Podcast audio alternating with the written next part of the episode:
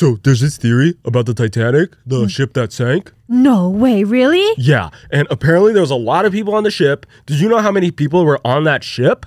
I heard there was a lot of people, yeah. Yeah, yeah, and this is my brain after literally a few minutes of using TikTok. Yeah.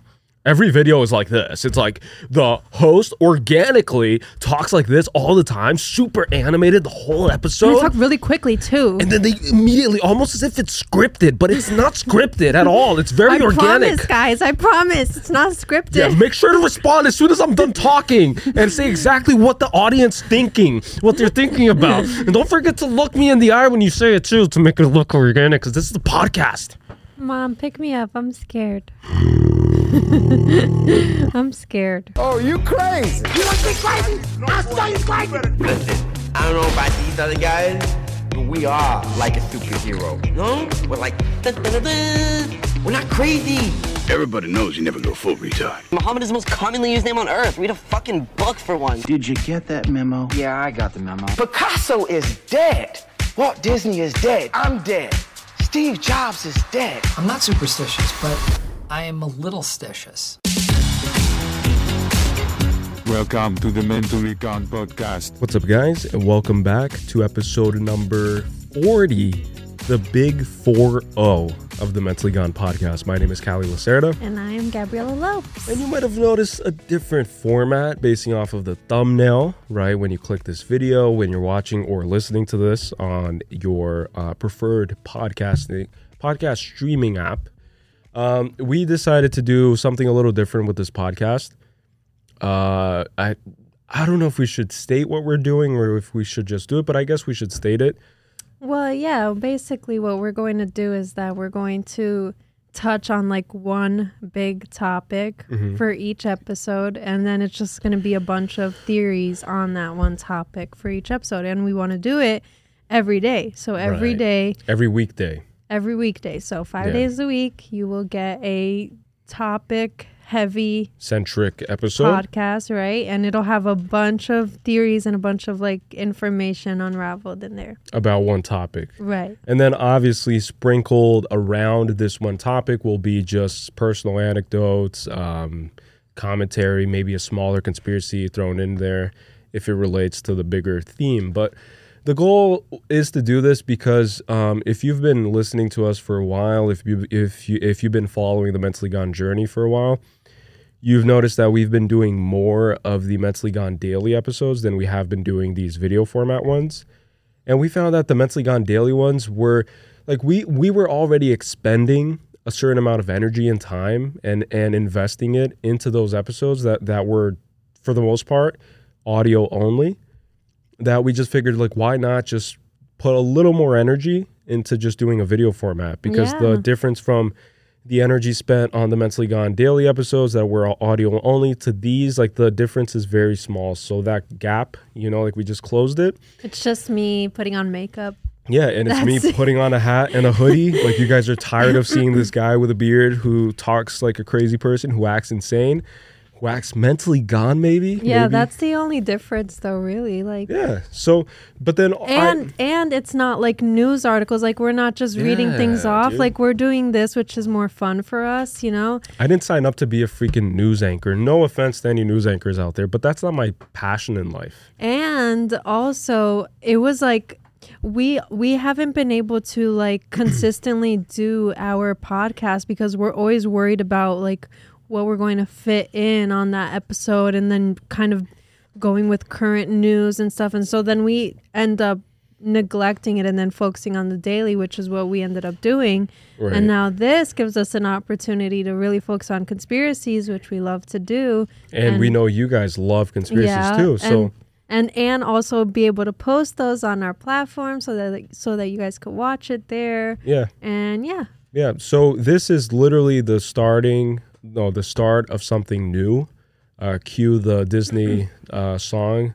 Start of something. Something new. Is that the one? I don't know which one I'm thinking. Yeah, it's High School Musical. I've never watched High School Musical, but yeah, it's High School Musical, I think. Yeah, and then the last uh, piece of housekeeping that I will do before we jump into our main juicy topic um, is just to say that for us to be able to do these daily, we are it's impossible for us to become experts on every single topic that we're going to touch. And so as a result, we are going to be relying heavily on just articles and things that we research and that we've like watched videos the morning leading up to each daily episode. And we're going to just base the, the, the podcast episodes off of that information that we've assimilated in that small window of time. And so it's inevitable that we're going to leave certain information out, and you guys are more than welcome to fill in those gaps and to correct any misinformation that we may be uh, spreading. Fact check. Yeah, fact check us in the comment section, but do it in a in a friendly manner. Come on, like we're all civilized here, you I know? know, right? We're all literally we're all civilized human beings. But that's just to say, um, always remind yourself of the title of the name of the podcast that you're listening to. It's called Mentally Gone for a reason, and we are not experts. We are not, you know, like we didn't go to school. Uh, to the University of Conspiracies, and we are trying our best, and we're always going to give our unique spin on everything. Yeah. Yeah. And then the last thing I wanted to say too, before we really jump in, is that if you couldn't tell by our intro, um, we we notice a lot of like uh, videos sometimes when we're scrolling, like it comes off so like unorganic. Yeah, like inor- inorganic, I think it's unorganic. Called. Mentally Gone here. Huh? What are you gonna do about it? Police over here. But to yeah, like I don't, I don't, I don't know it. But my point is that you don't have to worry about that here. Yeah, look, what she's trying to say is that on TikTok, if you're scrolling, and we consume a lot of like informative content on TikTok, so it's inevitable that a lot of podcasts pop up, and we see, and again, no shade per se, and we're not going to mention any specific podcasts, but there are a lot of podcasts out there which are exactly how we did our like um animated enactment at the beginning of the episode. Like they're literally like that every single video. Yeah, every single it's post. Like always having a response to the thing that the person is saying. Yeah. So you just saying that right now, and then me going like, no way. Yeah. It's like, my point is that like, I feel like a podcast is meant to be an organic conversation and mm-hmm. not meant to be like orchestrated so that you can get a TikTok clip off of. Because then exactly. It just feels like you're doing it like to kind of extort views and stuff. And I'm not like I'm not for that. Like I'd rather us just do it the way that we do it and then post it as a clip. And if people like the yeah. information, like the information. So people have commented on like how slowly I speak, but I'm not going to change yeah. that because you want me to talk like these uh rabbit hoppers, you know, yeah, whatever yeah, yeah, on yeah. TikTok. Like yeah, what she's saying too is that we're normal human beings. Yeah, I'm not on drugs. right, right. And and these people, like by default, no, you I'm can kidding. notice that it's very scripted. It's like it's undoubtedly scripted. And what's wild to me is that these are usually like popular YouTube channels, like they like these TikTokers become YouTubers and they transition to that platform. And a lot of people consume the full length episode, even though it's that same vibe. It's just it comes off so disingenuous to me. It's like it's not real. Yeah. It's not real. Like no human being talks like that all the time, like hyper energy all the time to keep your attention because you have the attention span of a squirrel. Like that's yeah. what they're telling the audience. It's like, you're so dumb that we have to play. Look at me, look at me. Oh, blah, blah, blah, blah, blah, yeah, like explain crazy, you know? It to me like I'm five, yeah. kind of thing. You know. So this is a podcast for mature people, people who have a mature mindset, a mature way of looking at life, people ha- who have actually experienced life and gone through shit to a point where they realize that you have to be yourself and they understand who they are as a person. Yeah, or you could be immature. I'm pretty immature. Yeah, she's pretty immature, but yeah. So. Let's get right into the thing that we really are going to talk about, which is the, the juicy, the Titanic and the Titan. Right. The Titan. It's it's um, basically child uh, submarine thing. The child of the Titanic. Yeah. Um, yeah. So we want to talk about the obvious thing that everybody's talking about, but we want to add a different flair to it. Uh, we will be going into the most popular conspiracy theories regarding the Titanic and the sinking of the original ship back in nineteen twelve. We will be discussing that. Um, we will be giving our opinions on which ones we believe, which ones are plausible, which ones are possibly not true, and just product of myth and time and legend. And we just want to quickly start by saying that the obvious thing, right, the elephant in the room, the uh, tragedy that occurred recently where the submarine called the Titan, uh, which is owned by the company OceanGate, uh, recently imploded on itself, which is wild concept to think about. Like, imagine you're stuck inside of a tube, of a tube, right? Made of, I think he said it's made of um, composite materials. So it's like multiple different materials, which is one of the reasons why James Cameron, the director of Avatar and director of the original film um, uh, Titanic, he went on multiple, multiple, multiple, multiple, uh, multiple news outlets. And he gave his kind of like his, his diagnosis of what went wrong. And I was kind of taken aback too. I was like, why is this Hollywood movie director, you know, being the spokesperson, the, the specialist in submarines or whatever? And why is he like plastered on every news outlet? But turns out the guy knows his submarines because he spent a lot of time learning. underwater, learning, analyzing the ship itself, the shipwreck. And he also spent a lot of time underwater, apparently, um, in developing Avatar two, which I haven't seen yet. Yeah, The Way of Water, which yeah. it's literally called. But right. And so um apparently, like, just imagine that, right? So so I did a deep dive on the C E O of OceanGate. Uh, uh his name is Stockton Rush. Stockton Rush, right? Mm-hmm.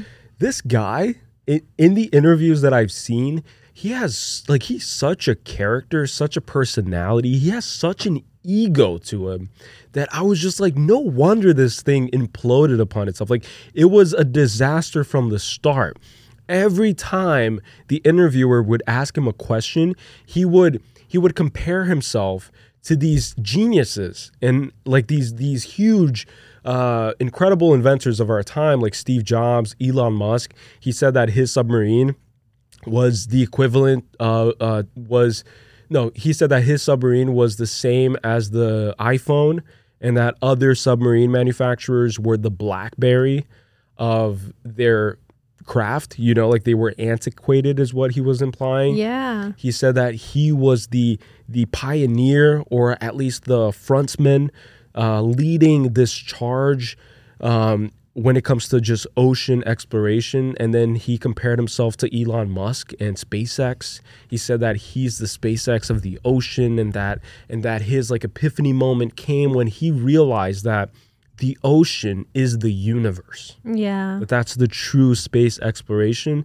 is the ocean. And you know what's funny is he there was a video of him talking about like the construction of the submersible, or whatever people are calling it. I thought it was just a submarine, but I guess it's a submersible. Yeah. I don't know what the difference is. Tomato, Again, tomato. I don't know. I'm not well informed in this area. But he was saying that there the the like um windows or whatever were made out of like plexiglass, so they were yeah. like flexible or something, and that it could flex like when entering the Titanic wreckage. Yeah. That it would like um bend a three quarters of an inch or something. Mm-hmm. And that this was supposed to be like an advanced thing and whatever else. But then at the end of the video, well, at the end of the clip of this video, he pointed out that the plexiglass would signal if the submarine was going to fail, basically implode. Oh my God. By beginning to like crackle and and crack. Mm-hmm. And so that that would be like a warning. And, and he literally said it would be a warning that it would fail. Oh my God. Yeah. It's, it's like, no, and, and not to mention that he was controlling the submarine using a twenty-five dollar control video game controller. Yeah. Like literally a third-party Xbox, P C, Microsoft controller to control the submarine. I look like some GameCube thing. I don't even know what that thing was. Right. But um, so I didn't really pick up because my brain doesn't really like um, assimilate uh, school-related stuff anymore. I think it's just because I failed. That's like I failed in high school, and then and then my brain is just now on this anti-authority, just refuses to to to listen to any like s- school stuff. Right, like uh, physics and chemistry and all that shit. But in an um, in an interview, James Cameron said, James Cameron spoke like a true scientist, by the way. Like, that guy seems smart. Either he's smart as shit, or he memorized a bunch of like texts and scripts and whatever before, you know, presenting himself on all these news outlets. But beside the point, He said that the reason why it imploded is because the method that this this um, C E O was using was combining multiple elements to create this one submersible, this one submarine. And that usually the industry standard is using one type of material to kind of morph and shape the submarine. And usually they don't even have glass for a reason. Like, they use cameras to see what's outside. And so he said that because there's like the, um, I think he called it a composite or a, yeah, I think it's a composite structure or outfit, he said.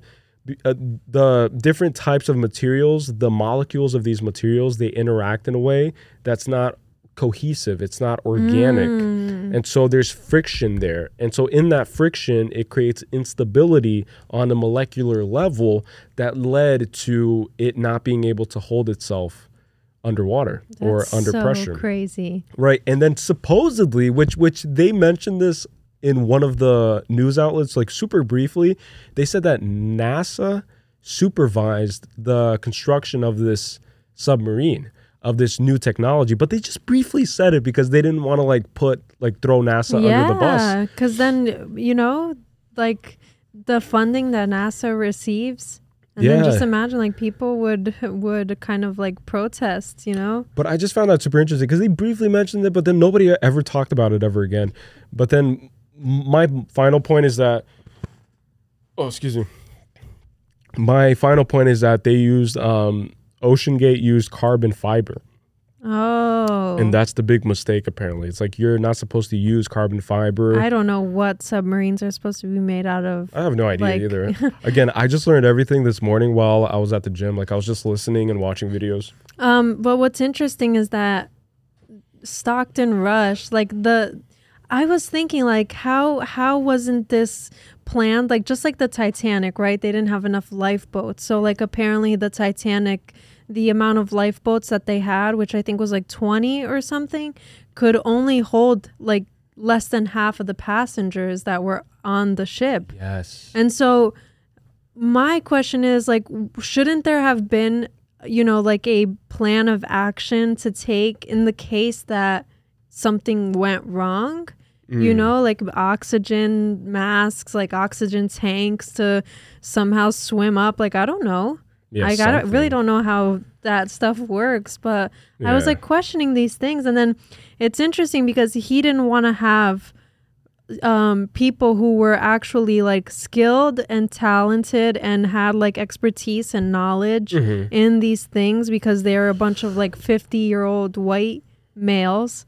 Those were his words. Like, yeah. He didn't want to hire a bunch of fifty-year-old white guys yeah. like other submarine companies because he wanted his team to be inspirational. Yeah, and he kept calling himself an outlier. Again, this guy is insane in the head. Like, his ego is the size of the ocean. And then, and then, ironically, he ends up ri- like risking those people's lives because he lacked the knowledge and expertise needed to do a uh, a trip like this, you know, yeah. mm-hmm. it, especially underwater. It's crazy. Yeah. And then the five passengers on board, which is interesting too, and I do want to get into that later, but it was the OceanGate C E O, Stockton Rush, a French mariner. I don't know what a mariner is. That's like a marine. Mm, a mariner, I think. Oh, a mariner. I don't know. I don't know how to say uh, it. Paul Henry Nargela, Nargelet or whatever, British businessman and explorer ha- ha- Hamish Harding,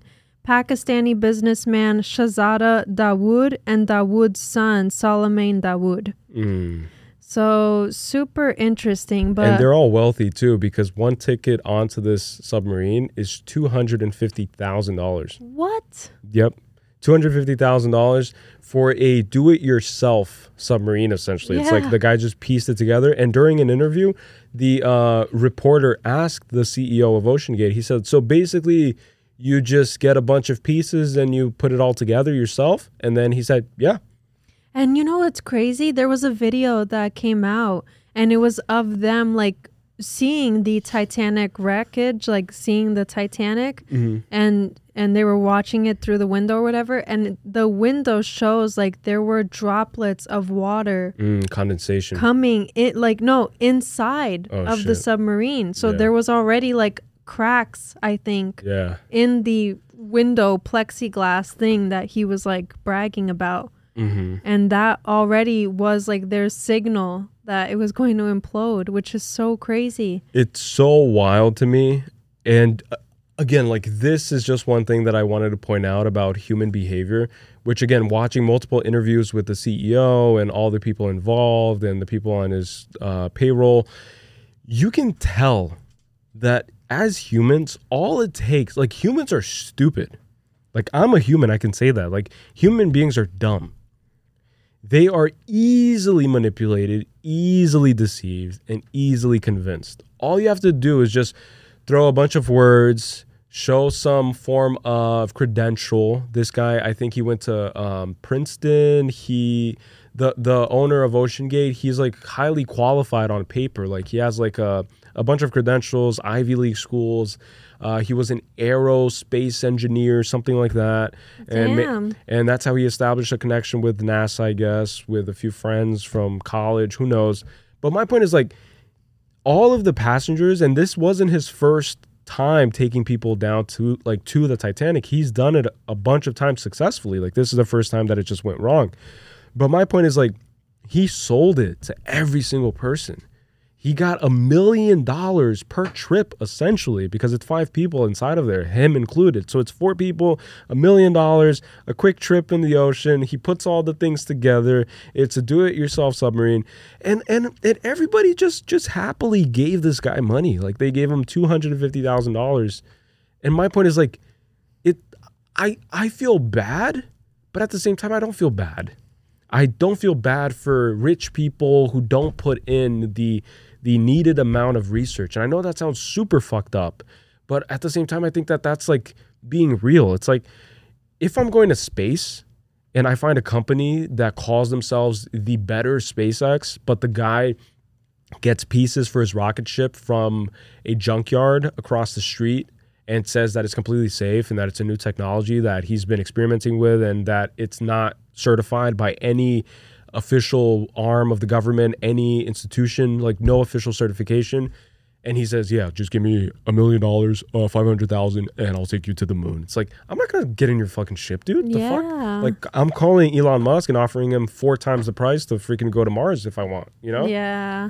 But, but it's crazy to think about because, um, another thing that I saw was that the Navy caught like an audio footage of the of the submarine imploding, and it was yeah. super scary. Yeah, like it's so it literally sounds like a bomb underwater. Yeah, like some some crazy shit like that. James Cameron said that he knew the moment he heard about that noise, that loud bang that happened, which was, by the way, days before an official press release, uh, like reporting on what actually happened of the submarine imploding and everybody dying. Days before, James Cameron said that he already knew that they were gone. Yeah. And he said that he sent multiple emails out to everybody he knows within that industry saying that they're gone, they're dead. But he said that he didn't want to come out and vocalize it because it would be very...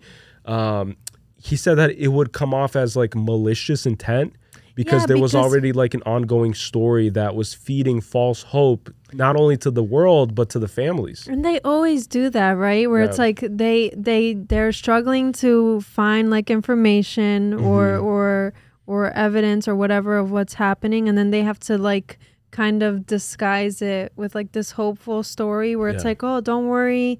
They still have forty hours. We're going to do our best. All of our resources. We're going to do, we're going to try to figure it out. And meanwhile, like th- during that time, yeah. it had most likely already imploded. This is why I don't think we would stand any chance against an alien invasion. yeah. Because think about the amount of time that it took for a response to wealthy individuals.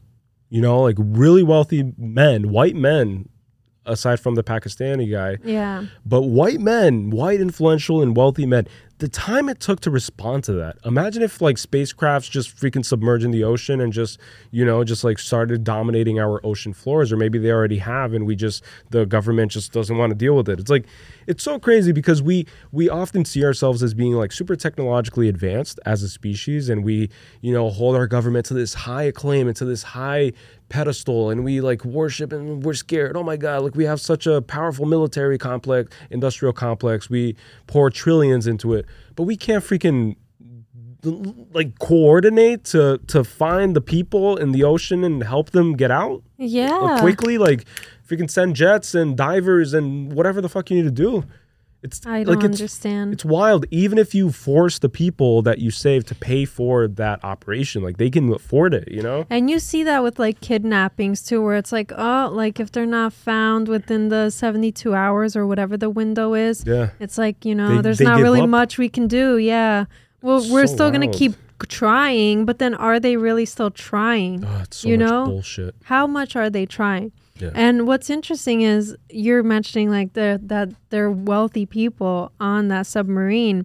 And the one I wanted to point out specifically was the British billionaire explorer, by the way. So mm. this guy's a billionaire, and the one that goes by the name Hamish Harding.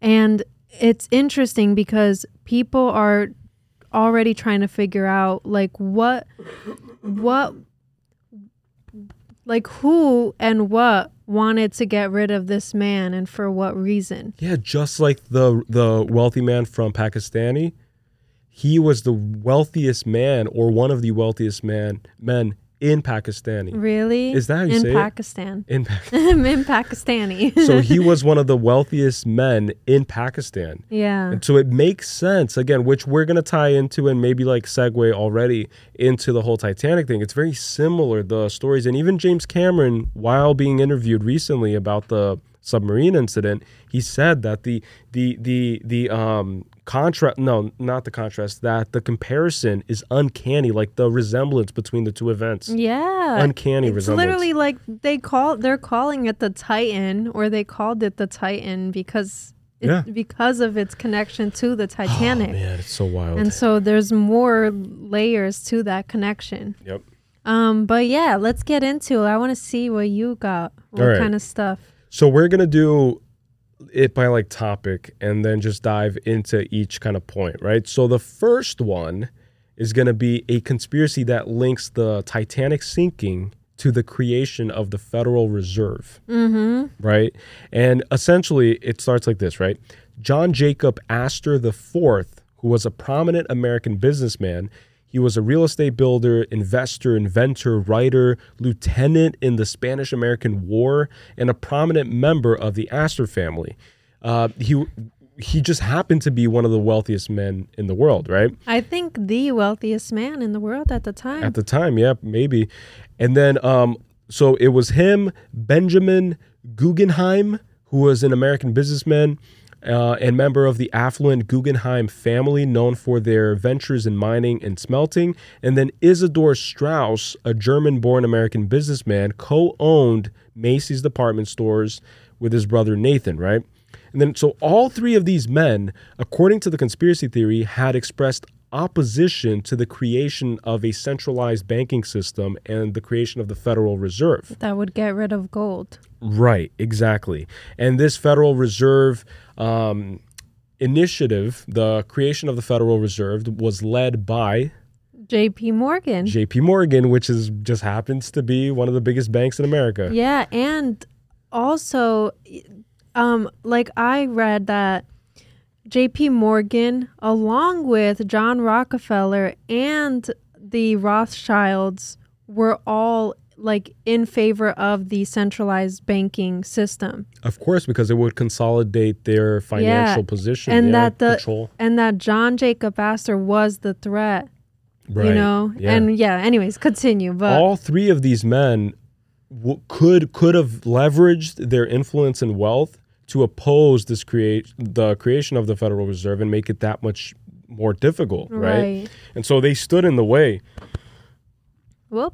Whoop. Burps. Mouth breather. I'm kidding. Coffee burps. So all three men, according to the conspiracy theory, had expressed opposition to the to the creation of the Federal Reserve. Their unfortunate deaths on the Titanic, according to this theory, cleared the path for the passing of the Federal Reserve Act on December twenty-third, nineteen thirteen. One year after the Titanic sank, the Federal Reserve was created. And it just so happened to sink with the three most powerful and influential men of the time who were strongly against the creation of a centralized banking system. Yeah, and after the fact, right, when the Federal Reserve like uh, system was passed and began, John Rockefeller, J P. Morgan, and Rothschild became the three wealthiest men right in the world. Isn't that crazy?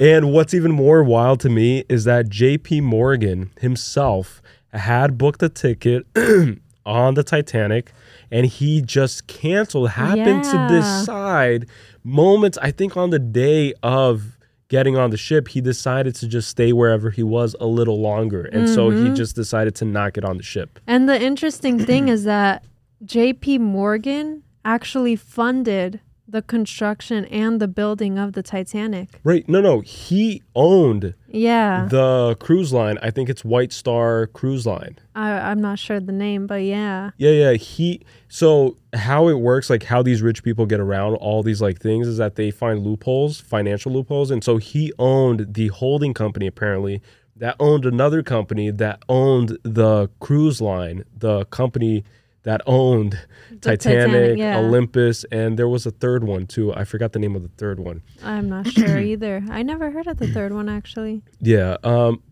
Olympus. No, no, it's Olympic. Olympic yeah. yeah. Olympic, Titanic, and there was a third and Britannic, one. And Britannic. Britannic. Yeah, yeah, yes. I think. Yep, that one. All right, so going back to the thing, right? So this theory rests on the presumption that these influential men, had they survived, could have exerted their power and wealth to prevent the act from passing forward. The exact nature of their opposition, however, is often glossed over with no surviving statements or evidence pointing to their stance on the Federal Reserve.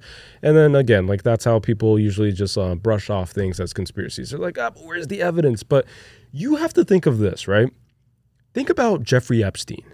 This is kind of like random. But think about Jeffrey Epstein.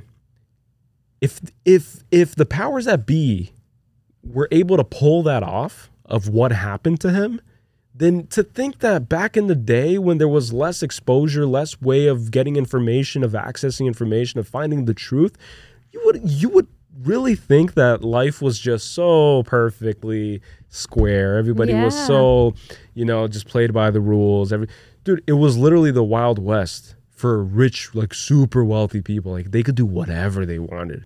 They could kill an entire town of people and nobody would blink bat an eye. Bat an eye. Yeah. yeah. They would get away super unscathed. And so to me, it's not far-fetched at all. But okay, so just um, finishing up with this, right? Uh, let me see here. What do I got here? What do I got here? And the interesting thing is that it being orchestrated where J P. Morgan was able to escape mm-hmm. aborting the, like going on board of the Titanic ship and then the Titanic sinking five days later or whatever it was, it being orchestrated, it's it, like where John Jacob Astor would die so that the Federal Reserve could, you know, work out and, and be created and whatnot. Is perfect because he would die among thousands of others. Yeah. And so there would be no suspicion drawn yeah. to his death because None. Then it's like, oh, well, he just was an unfortunate soul. Yeah. But meanwhile, it, it could have all very well been planned out. Yeah. You know what's crazy? Well, a, a lot is crazy about this, but just for example, I saw this video where they kind of gave you a transversal uh, cut, like showing the inside of the ship, kind of like cut in half. And it showed that the the lower class passengers on the Titanic, um, they were on like the fifth floor, I think, of the ship. And they were basically like in the basement of the ship, right? Like on the lowest level. And so when it started sinking, like they had to rush up to the high, like to the deck essentially of the ship in order to get on a lifeboat. And what's wild to think about, and they claim that it's because immigration uh, protocol, like they required that every ship kind of had gates that were able to be locked at night to avoid passengers from lower class from going and sneaking up into upper class places and causing a riot. And so it's like the the separation of class is was very prevalent back then. It's like if you're poor, then you you know your place. Like you stay there. Like past ten p.m., like you don't move. Like yeah. you, you don't get out of here. So they would lock them like prisoners.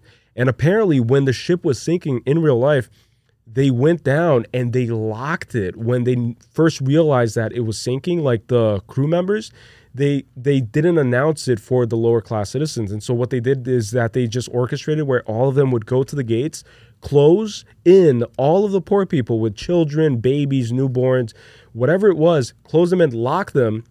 And then so that they would allow the upper class citizens to have the freedom and the time and the liberty to, you know, uh, get themselves together, composed, and find a lifeboat and prioritize them. And so the aftermath of that is that sixty percent of the wealthy people made it onto a lifeboat. And I believe only twenty percent, or is it twelve percent, of the lower class citizens were able to even make it out alive. That's so crazy. So they and, let them like drown, like they let like banging, like help, yeah, help, and, and stuff. That's in the Titanic movie, even right, you right. know, where it's like There's the people, with the people like trying to get out, and they're like unlock the door, and then they're just like ignored and stuff, and then they kind of just brace themselves for what's going to happen, and they just stay in their like little bunkers, yeah, and and hold each other, and then that's it. Which it, I'm sure was the case, like families and couples and whoever else. Yeah, and, and apparently back then too, like um, when you would get your ship certified, I guess, or inspected um, and approved for travel, they would require a certain amount of lifeboats, but that was predicated not on the amount of passengers, but on the uh, weight of the ship, which makes absolutely no sense. And so they had... The Titanic had more than the minimum amount of lifeboats available for the passengers. And still, I forget how many of them actually made it onto lifeboats. I don't I don't know if you have the number. Um, but I know that it was like a huge gap in between the amount that were saved and the amount that did not have the opportunity to get on a lifeboat. I think like a few hundred of them uh, were not able to get onto one. I have to search. But I don't think like that's like important, honestly. Uh, um, of the only around seven hundred people made it onto lifeboats. What? seven hundred people? Cuz yeah. cuz I had read that. Okay, so they had enough bo- oh, okay, so they had enough for one thousand one hundred seventy-eight people. And how many were on the Titanic? It says like roughly twenty-two hundred. Yeah. That's like crazy. Like twenty-two hundred, but then on another thing it said like three thousand, so I don't think the number is going to be like accurate. Yeah, it's iffy. Um, but it's going to be like in that range, like twenty, like two thousand, like almost three thousand kind of. But my point is that they had only enough lifeboats for fifty-two percent yeah. of the population that was on the ship. And and only seven hundred out of the two thousand? Yeah. yeah. That's so crazy. And what's wild to me is that... It's like a quarter.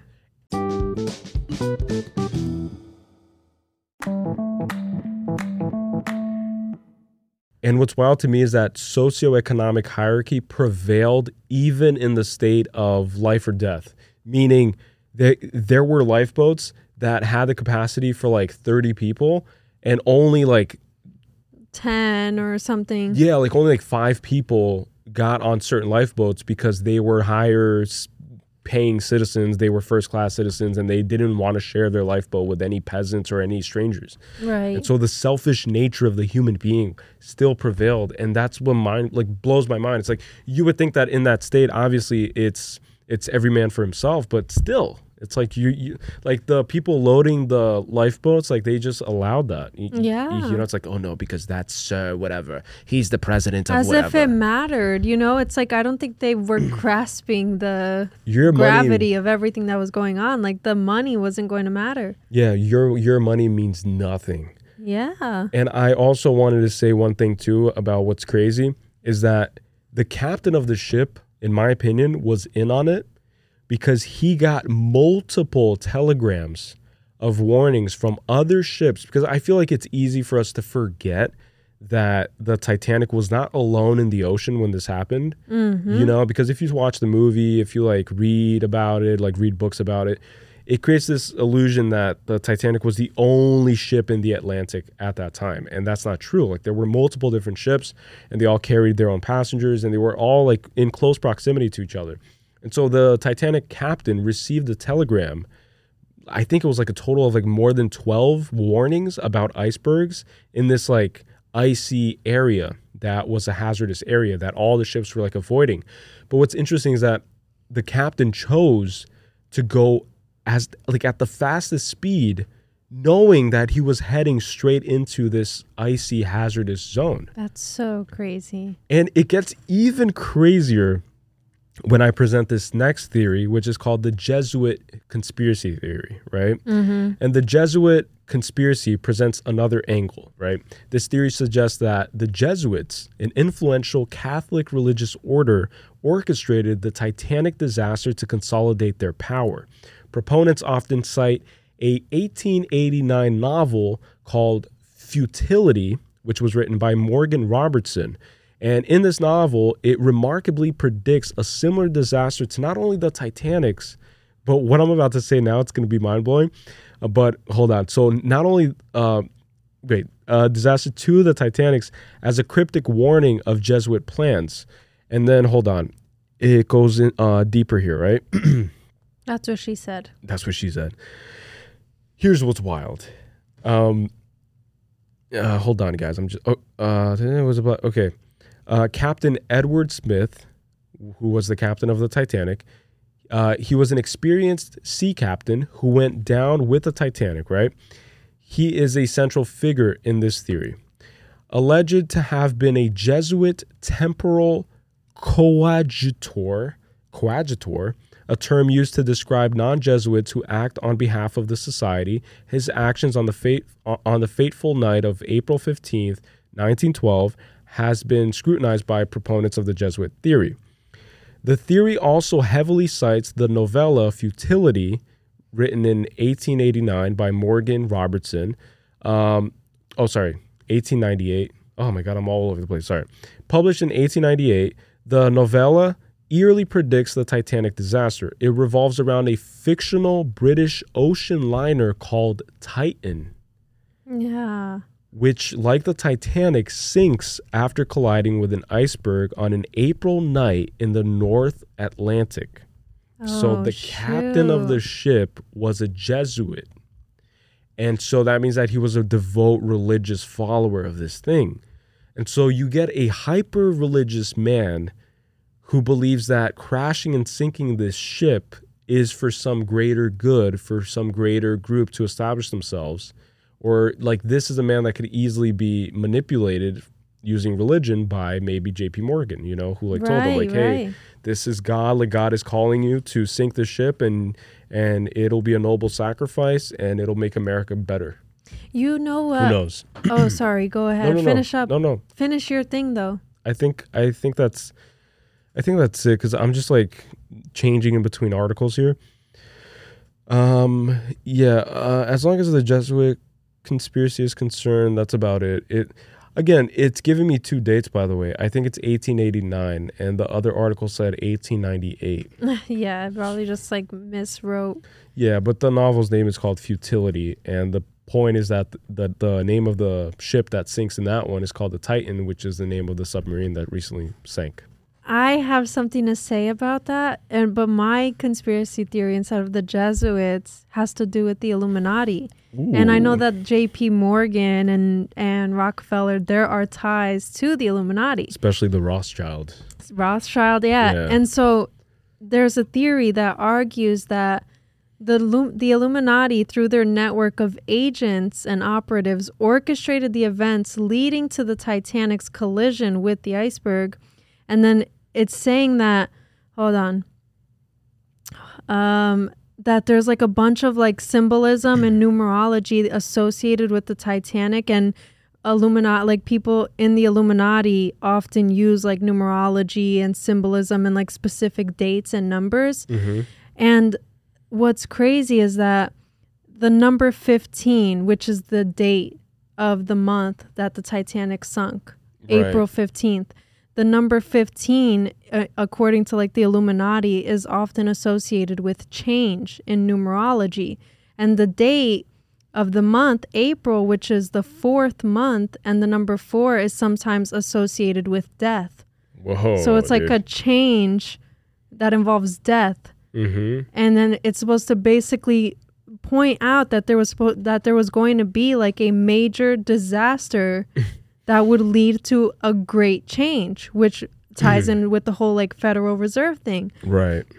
And then the craziest thing is that the the name of the ship, Titanic, which you just said, Titan, um, Titans in Greek mythology were deities overthrown by the Olympians, oh which is God. the other name of the other ship. The Olympic. The Olympic.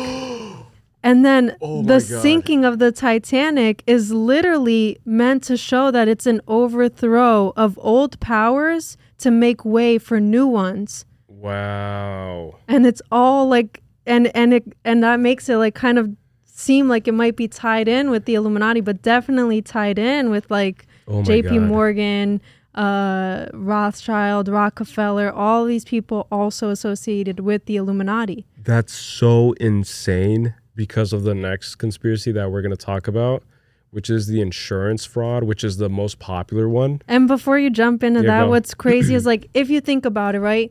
What other objective would the Illuminati or the powers that be or whatever, like the higher ups, want? Other, like, for example, the Federal Reserve was created so that the U S could print money out of thin air. Yeah. Right? And money is meant to control people. So mm. what other way to better control people than with this new currency, currency printing yeah. money, paper money? Ooh, you know what I mean? Deep, and then man. it's like all tied in. God. And then again, just like you said, like Ch- uh, J P. Morgan runs the bank, Chase, you know, mm-hmm. super crazy. And that's so wild. Like I've never heard of the way that you just phrased it. And it literally blew my mind because part of the insurance fraud, which is the uh, most known conspiracy, and that's why we didn't start with that one because everybody kind of knows that one. But it's that the Titanic's sister ship is called the Olympic. Right. And so Mount Olympus was the home of the Titans at one point until the Titans gave birth to the gods, which is Zeus and Poseidon and Hades mm-hmm. in Greek mythology. And so it makes perfect sense that the fall of Mount Olympus was the fall of the Titans and then the influx of the new gods of the new wave, which literally to this day, people consider the Rothschild, the Rockefeller family, and J P. Morgan, you know, Chase, it's the biggest bank in America, I think. They're the Titans of, like, they're the gods of our yes. society. Like, they control everything. And so just segueing um, off of what you said, the Olympic and the Titanic were indeed similar in design and built by the same company called Harland and Wolff, which, by the way, they they prided themselves in only hiring, um, I think it was prote- uh, Protestants, uh, Protestant? Protestants. Yeah, so Protestant workers. And so they didn't allow any other religious um, ty- uh, religious religious types of people yeah. to like work on it. But that's just a fun fact. And also, also, uh, let me just say this real quick. For any of the hyper-religious, superstitious folks out there, uh, the yard number four oh one also bore the builder's hall number of thirty-nine oh nine oh four, which when you flip and reverse that, thirty-nine oh nine oh four, you flip and reverse it, it literally spells no pope. No pope, meaning like yeah. anti-religion, right? Like anti-establishment. And it is tradition that when you inaugurate and you um, kind of like celebrate the uh, the creation of a new ship, it's custom that you break a bottle of champagne, I think, on the deck of the ship, or you like throw it at the ship. And the Titanic, when they did that, the bottle did not break. Mm. And that's a sign of unlucky. It's like it's a sign that that ship is doomed yeah, from the start. It wasn't meant to set sail. It wasn't meant to be, yeah. So going into the insurance fraud, right? So following a collision with the H M S Hawke, which was a military ship, I believe, by the Royal British Army, if I'm not mistaken, in September of nineteen eleven, the Olympic had been severely damaged and was considered a financial drain by its owners. It literally cost them eight hundred thousand dollars, or would have cost them eight hundred thousand dollars to fix the wreckage on the Olympic. And it cost them, I think, seven point one million dollars to create the Olympic and to build it. And it was insured for five million dollars. Damn. So so the insurance refused to even touch it because of this wreckage, right? So they had to, like, out of pocket do it. And then the conspiracy is that J P. Morgan, along with um, his partner, uh, owner of the White Star uh, Cruise Line, they wanted to deliberately sink the ship so that they can kind of, like, it, it's like a big F U to the insurance company, so that they can just reimburse them um, five million dollars. Right. You know, because it was already kind of like a dead ship from the start. And so that led to a lot of conspiracy theorists arguing that the Olympic was patched up, labeled as the Titanic, and then deliberately sunk to claim insurance money. A lot of money, millions we're talking about here. And back then, millions was millions. Yeah. It was a lot of money, you know. Uh, this theory relies on the presence of certain cosmetic similarities between the two ships and a few supposed anomalies in the Titanic's construction records. Um, and then to your point with the lifeboats, a lot of survivors on of the Titanic, quote unquote, claim that a lot of the lifeboats had the name Olympic on it and mm. not Titanic.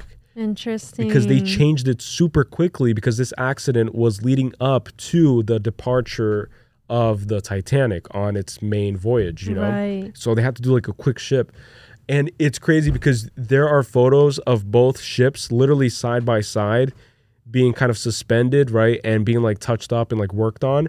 And so I literally imagined J P. Morgan, Rothschild, Rockefeller just walking and just looking at them and being like, why don't we just swap them? You know, like we swapped them and then we killed the guys who are opposing us. You know, yeah. like they're like plotting just like Mister Burns from it's The Simpsons. It's literally a plan for world domination. Yeah. It, and it's it so literally easy. was. It's so easy to like do that. It's like a natural cause. I died a natural cause. And and apparently like John Jacob Astor and, and Isidore and the other guy that you mentioned, um, what was his name? Guggen, Guggenheim or whatever? Guggenheim? Uh, hold on. I could tell you. I don't you. remember. But uh, wait, wait, wait. Uh, Benjamin Gu- Guggenheim. So apparently the three of them were opposed to the like Illuminati's, you know, like they wouldn't comply with these plans that the Illuminati was yeah. orchestrating uh, to happen, which was like the Federal Reserve and all this other stuff. Mm-hmm. And so they didn't comply. Like my point is that they don't have, they didn't have ties with the Illuminati. Right. So their like their views were different, and they refused to, you know, kind of go with those plans mm-hmm. from the start. And then that's why um I don't know, like I'm just tying it with the whole Illuminati thing because I thought it was crazy. Yeah, yeah. And and the last thing I think that ties into the whole Illuminati occultism um aspect of it is uh hold on it's it's kind of far out, but all of these are kind of far out. But again, just if you ever think like, oh, like that's like that's like those are a lot are a lot of um, moving parts. It's it's really hard for you to orchestrate that. You really think they would do that? Just remember uh, yes. Epstein. Just just think about Epstein. Come on, like it's in modern times with phones and everything. Like the, all of that happened, and and it was kept under wraps, and you know. So just think about that, man. Just think about that. Um, okay, so finally, right, the final theory or the final main one that really spiked my interest or or piqued my interest is the curse of a mummy, mm-hmm. an Egyptian mummy. And this theory presents a more mystical approach, obviously, right? So some people insist that the Titanic's fate was sealed when it took on board an Egyptian mummy supposedly cursed to bring death and disaster to anyone who touched it or disrupted its peace, right? And people claim that there's no evidence like linking to this and all that. But what's interesting, and I and I saw this in a video or I read it in an article earlier today, I forget, but um, so this mummy, previous to this link to the Titanic, it had already sunken a ship, mm. like a few ships actually, because when being transported, I think it sank like a few ships, maybe like three ships, when when being transported from like one museum to another. And when the original uh, British excavators or um, archaeologists kind of like dug it out or bought it or something like that, and then they were transporting it, it caused death.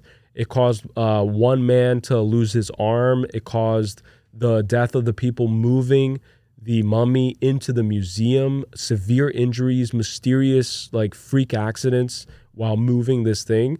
And then a lot of people claimed that it was on the ship, but then when they went and like discovered the wreckage and they went in and they like searched for it, they couldn't find it. Mm-hmm. But then another theory is that these powers that act in our world, like they could have easily hired a private, you know, submarine group or a a private group to kind of retrieve that mummy. Right. Or you know it could have like even gotten away on one of the lifeboats. I don't know. Yes, oh, someone could know. have like sneaked it away. And so look, according to this supernatural theory, the Titanic sank due to a cursed Egyptian mummy that was on board. The mummy, known as the Priestess of Amun, was supposedly purchased by journalist William Stead, who then, or Steed, Steed, I think, who then brought it up, brought it aboard the Titanic. Steed, who was a well-known spiritualist, loved to recount the tale of the cursed mummy at the ship's dinner parties with other guests. After the ship sank, the mummy's curse was retrospectively blamed by some. And that just like really, really ignites your imagination. It's like it's a curse of an Egyptian mummy. Yeah, and I I saw that there's like articles calling it like the unlucky mummy. Right, so yeah, there's yeah. like a theme, just like you said, where it caused... And what's interesting is that on one of our other podcasts where we were talking about the Denver airport... And we were talking about that that blue horse statue mm-hmm. outside of the Denver airport. The demon horse. The the man who built it also died. Right. And so I think that there's something to be said about these things that people, uh, well, mummies are obviously like buried and preserved over years and years. But yeah. there's something to be said about these things that have connections to other things, you know, be it mm-hmm. satanic, be it whatever it is, Egyptian, be it whatever it is, and and then the curse that they hold right. over people who come into contact with it. I I uh, look, I'm not superstitious, but I'm a little, a little stitious, yeah, and I believe in that shit. Yeah, one hundred percent. And and I just also wanted to point out this last thing that I, that I forgot to mention at the beginning when when we were talking about the the submarine is that, similar to the Titanic, they decided to venture close to this hazardous, icy area that all the ships within the vicinity were warning each other through telegrams and saying, like, don't go this way, because... And giving each other the, the exact coordinates, the exact coordinates, too. But my point is that both pilots, both captains of the submarine that recently imploded and the captain of the Titanic, they both... ignorantly and stubbornly decided to operate with no moon. Right. Like, apparently it was a moonless night. You mm. had no visibility. That's so crazy. And at that time, with the technology, and this was an advanced ship, like the most advanced ship of its time, apparently, they didn't have freaking radar, like radar, freaking echolocation, or whatever you call it. Like, I'm not a freaking uh, captain or a, uh, owner yeah. of a ship or whatever, but... It's wild. And then even with the same technology, it's that little superstition. It's like, in my opinion, the Titanic is cursed. I don't know what cursed it. And I think that anything and everything that comes in contact with it is bound to be cursed. I'm surprised that James Cameron is even alive still. I'm surprised that he was able to, to go down. I think he said he he submerged himself, not with the OceanGate company, because he said that he always found them sketchy, but with his own company or or his own, you know, colleagues or whatever. He said that he's been to the Titanic thirty-seven times. Wow. And so it's a miracle that he's still alive, because mm. I think that that thing is radioactive. I don't know if it was a witch that cursed it, if it was someone who was wronged by one of the many wealthy people on board, if it was some mysticism of like the moon is related to it, mummies, Egyptian mummies and all that jazz. But something happened. And what's interesting, um, I know we're going to wrap it up soon and stuff, but what's interesting is that, oh, I just forgot what I was going to say. Take your but, time. Oh, exactly that, that everything that we talked about, right, with J P. Morgan mm-hmm. and then and then John, Jake, uh, John. Jacob, John Jacob Astor, right? Yeah, yeah. Um, I, I wanted to make the connection with this OceanGate submarine with the, um, what's his name again? With uh, the Kush or something, Rush. With the uh, hold on a second. With the Hamish Harding billionaire, oh. British billionaire that passed away. So then there must be some type of tie, and yeah. then maybe this thing was rigged, and so that's another theory too. And then I just had one last theory about the Titanic, and it's super quick, but no, no, don't it's, rush. It's something uh, pretty interesting. But apparently, the in the months leading up to the Titanic's voyage, there was a coal worker coal worker strike in Britain, mm. which significantly significantly affected the availability of coal. And the White Star Line, which is the cruise line for the Titanic, the company that owned the Titanic, decided to move coal from other ships in its fleet in order to have enough coal and have enough fuel for its voyage, the Titanic's voyage. Mm. And then the conspiracy, the theory... Sorry. And then the conspiracy theory is that in the process of transferring the coal, there was a fire that started inside of one of the Titanic's coal bunkers, and it wasn't fully extinguished before the ship departed. Mm. And then the claim is that this fire wink it, uh, and then the claim is that this fire weakened the ship's structure and then played a significant role in the severity of the iceberg collision. So then yeah. it colliding with the iceberg while this fire that wasn't properly extinguished or fully extinguished uh, compromised the structure. structure of the ship. And then, um, and then there is historical evidence that a fire did indeed break out in one of the coal bunkers of the Titanic. So that's a given. Oh, it's already so proven. Yeah. So then it makes you wonder, too, like, if this was also something planned, why wasn't it properly extinguished before yeah. setting sail? And then there's, like, a theory, like, part of the theory argues that the company knew about the fire and purposely didn't disclose this information to the passengers um, and wanted to just cover it up to avoid any panic or cancellation of the mm. maiden voyage. Right. So then they would lose out their money if this was, you know, yeah. um, if this was revealed. What's interesting adding to that is that I read too that um, when you start the process, I guess, of like burning coal on those old ships, it takes so much more effort and resource and time and money Uh, to put out that fire and restart. And so usually they just continue that flame, and the speed of the boat is contingent to the amount of fire that's being, right. you know, just um, just set ablaze um, on the ship. And so the the idea is that that's the reason why they literally sped head on at fifty-one knots or whatever the ship lingo is, but it was in every newspaper that the captain of the Titanic was speeding, head-on collision, like speeding directly towards an iceberg, like knowingly. Mm-hmm. And so the confusion after it sank was like every newspaper at the time, New York Times, Washington Post, they were all finding people to blame. And a lot of these newspaper um, companies, they were owned by these three powerful men that we were talking about, right. or there was like ownership involved, you know? And they were painting every one of these huge influential men who died with the ship. They were like damaging their reputation, their image, so that they can kind of like diminish the reputation of their estate and, and any of their children who would take on the throne or whatever. And they even said that one of the super wealthy men, I think it was the owner of the ship, like the the C E O of the company, like the, the company itself is owned by J P. Morgan, but then there's like a C E O, an acting C E O, mm-hmm. and that he was one of the few passenger, the few men that dressed as a woman to cowardly get on a lifeboat because during the initial stages, oh, it was yeah. women and children only. Mm-hmm. And so he cowardly put on like a women's jacket or something and then covered his face, got on a lifeboat, And one of the lieutenant captains um, on the ship saw it and just let it slide because it was the owner of the ship.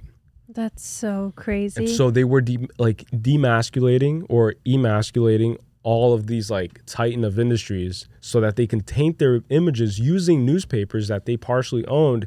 And then that's how they integrated themselves and kind of like took their thrones as the wealthiest right. people in the history of humanity. Through defamation, basically. Yeah. It's like defaming. That's crazy. Yeah, man. So but yeah, this was a loaded... A little, little loaded. Little, there's like a little, a little bit, but little something, something. This was fun, actually, right? Yeah. It's just like one topic. I feel like it's way more liberating. And we can really get into like different, you the, know, different things like mummy, yeah. you know, Illuminati, Jesuits, like all of these different theories that um, really make you question, because I don't think that anything is a coincidence or by chance. I think everything happens For, a, for reason. a reason, as cliche and corny as that sounds, but hashtag destiny. Um, yeah, and and I think that a lot of elites use their powers to kind of shape destiny. A hundred percent. And so we see that happening a lot. Yeah. Like we see that happening with the banks. We see that happening with A I now. Like there's a bunch of things that yep. go on, and uh, and then you're not supposed like you're just supposed to turn your head mm. and just like. The the irony is that the the tragedy of the Titanic was so so tragic, literally, mm-hmm. that people didn't even how do I explain it? Like there there there was just so much, just like nine eleven, right? Yeah. nine eleven, it was something that was like very uh, full of grief, and there were a lot of people who lost their lives, and so that becomes the focal point, and mm. then you kind of overlook all of these questions that you have, right? Mm-hmm. So like the the the concept of the lifeboats and stuff, like why were like why wasn't there enough space for every single passenger on the lifeboats? Like mm-hmm. we're like in the worst case scenario where they're just supposed to be people sacrificing themselves, or you know, yeah. which was the case. Like they had no choice, right? Just killed themselves, yeah. And so yeah, it's really interesting that because it's like such a tragic event that these conspiracies kind of get overlooked. But with time, people have been, you know, questioning yeah. things more and more, which is what they did with nine eleven. And now and they're doing it more now with the Titanic because of the submarine yeah. uh, and OceanGate thing. And I think that, yeah, like you just can't overlook these things. You can't. And also question everything. The jury is still out, in my opinion, when it comes to like usually when these things happen and they get super super mainstreamed, right? Like they get um talked about on every platform, every news outlet is covering this. Um usually it's to distract us from something else. And so yes. the jury is still out because I haven't really like looked into it that much. I'm still trying to figure out what is happening behind the scenes while everybody's focused on the Titan submarine imploding. Something's happening behind the scenes. Something's getting approved. Some law is being passed. And again, if you know, if you have knowledge of of this specifically, feel free to comment below. Like let's start a conversation in the comment section.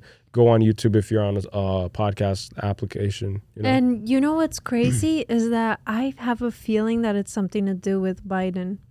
For sure. I don't know. For like sure. Because there there was a thing that leaked everything that was on Hunter Biden's laptop. Yeah. It's a whole book. Yeah. It's like pages long, like his business crimes, his sex crimes, his drug crimes, like yeah. all these things. And we've released. like skimmed through it, and we are it's even disturbing. thinking about doing like a full series, but that would have to go on like Patreon or something because we can't really like talk about certain things. It's disturbing. Yeah, like we will probably get like deplatformed, but it's yeah. disturbing. And and what's crazy is that it was just recently le leaked and stuff. And I feel like it's just like the Kardashians where it's like one is getting the heat and then they kind of have to like yeah. give like some good news like, oh, guess who's pregnant? And and now it's like Kourtney's pregnant. So I'm oh, guessing God. there's like something bad that happened that they're trying to cover up or whatever. Yeah, who cares, honestly, man? Yeah, I don't care. But see, yeah, like yeah, you yeah. can't escape it. It's like, I don't care. But then I still have to know because it's like all over for whatever reason. Because of the twenty-four hour news cycle.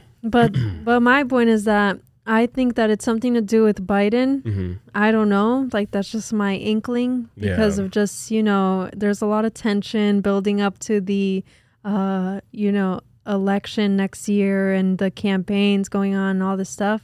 And Robert F. Kennedy or whatever mm-hmm. his name was was on Joe Rogan's podcast. So it's he, like he talks like this. I don't. Yeah, the dude is like jacked he, though. Did you see? Yeah, but why does he what talk like hell? Stephen Hawking's cousin, dude? Like I don't understand. Like I don't know. This is gonna sound super insensitive because then someone's gonna be like, "How dare you? He has a speech impediment. He has this disease." But like, I think that if you're in power, if you're in a position of of leadership, more specifically of the United States of America, you have to be well-spoken. Like, say what you want about Barack Obama. I'm not a fan of any politician per se, um, but he spoke like a like he spoke like a true statesman. You know, like he yeah. would speak charismatic. He would completely like convince you and draw you in. And I haven't seen a politician speak like that in that level of power and like like since. Yeah. So to have Robert F. Kennedy who like. I mean, it's still better than Biden, I think. Yeah, I don't know. The, the sad reality is that, that yeah, it's it, like always it's better. There's yeah. always something better, but then it's like, yeah, like just like people who were in favor of Hillary, yeah. for example, and then they're like, well, it's better than Trump, but then Hillary's involved in a bunch of fucking Where are the bodies? Murders, Where are the bodies? murders, uh, deleted emails, like yeah. all of this stuff. So then it's like, yeah, like is there a lesser of two evils? Like I don't know. I just can't wait, and this is random um, sidetrack uh, comment, but I can't wait until I see myself become Alex Jones throughout this like podcast. I don't know who I'm Alex gonna put Jones on, is. I'm going to put on two hundred pounds, and I'm going to start talking like this. Who's Alex Jones? Show me the bodies. The frogs are gay. Who's that? It's the guy I showed you that was friends with Joe Rogan. It doesn't matter. But oh, oh, right. Yes, I, yeah. I know the. Yeah, I know. I, I think you were watching him this morning. I was. I, I was watching his interview on uh, Patrick Bet David's podcast, which is a great podcast, by the way. Like he's a great um, interviewer. He also did one with Andrew Tate and Tristan Tate recently um, after they got released and they're under house arrest. But he was the first interviewer. Really great interviewer. Asks really great questions. Um, I was going to say one last thing before we close out. Speaking of Alex Jones, I was literally, because of that interview, he was promoting his book. And I think it's it's probably not the first book that Alex Jones writes, but it's the first one that I'm aware of. And I went on Amazon to check, and its original listing price on Amazon was thirty-three dollars, right, for a hardcover. And it's currently, when I purchased it, and I purchased it for this reason, it was seven bucks for a hardcover copy. Really? And it's because they're trying their best to not allow him, the the establishment is trying their best to not allow him to profit and to and to make money, essentially. So even Amazon is in on it, obviously. And I just found it super interesting. So if you want to support free thinkers and and uh, people who believe in free speech, go on Amazon, spend seven bucks. You know, even if only two dollars go to Alex Jones, like help him out. And I'm going to check out the book and I'll read it and I'll let you guys know if it's good or not. Well, there you go. A little yeah. promotion. Free promotion, Alex Jones. It's not for free. Alex so Jones, you got to come on my podcast. You better give us the two dollars yeah. back. yeah. I do want to have him on the podcast one day just to pick his brain, dude, because he's like a fascinating individual. Him, I want to have just a bunch of people. Like, I don't want to like put it out there too soon. Just but, a, yeah. bunch people, yeah. a bunch of people, yeah. Yeah, because you never know if that changes next year. Yeah. I don't know, if someone gets canceled, then yeah, maybe I don't know. Well, he already got canceled a lot, so if you know Alex Jones, you know what he's going well, through right now. Well, that's interesting, right? Like, you would want someone who's gotten canceled, because then there's, yeah. like, something to talk about there. Offer them a platform, which is what I think um, Patrick Bet David has been doing. Like, he's brilliant in that sense. Like, he's not afraid. Like, he's offering his platform, which probably took him years to create, to put together. And there's a lot at stake for him personally, and he's still offering the platform to Alex Jones, Andrew Tate, the Tate brothers, and so. But again, constitutional right, free speech, we gotta uphold it. But yeah, guys, so this was episode number forty of the podcast of the new format. One, Thanks for oh. one topic a day. Um, let us know if you enjoyed this format, if you enjoyed this banter, this um, focus on one specific topic per day, and if you did, drop a like on the video. That's the best way to support us as creators. It lets YouTube know that this video is worthy of pushing forward. And lastly, don't forget to um, comment below what topic you would like to see us discussing on a future podcast episode. On a future podcast. On a future. See, I'm talking like Robert Kennedy. Um, yeah, thanks for tuning in. Uh, don't forget it's never wrong. No, oh, I'm kidding. You were interrupting me just for that? No, I was kidding. And I forget. I did want to say thanks for tuning in, though. Yeah, it's been a while. We haven't posted in another month again. Yeah. Um, but yeah, and fingers crossed that this works out. Yeah. And, and Callie's nice to me. And oh, and Gabriella's not anxious and stressful. Um, and Callie's record. Not stressed all the time. Yeah. Yeah. And yeah, guys, um, anything else? That's all. All right. So with that being said, don't forget that it's never wrong to be mentally gone. Peace, Peace to, to the, the world. world.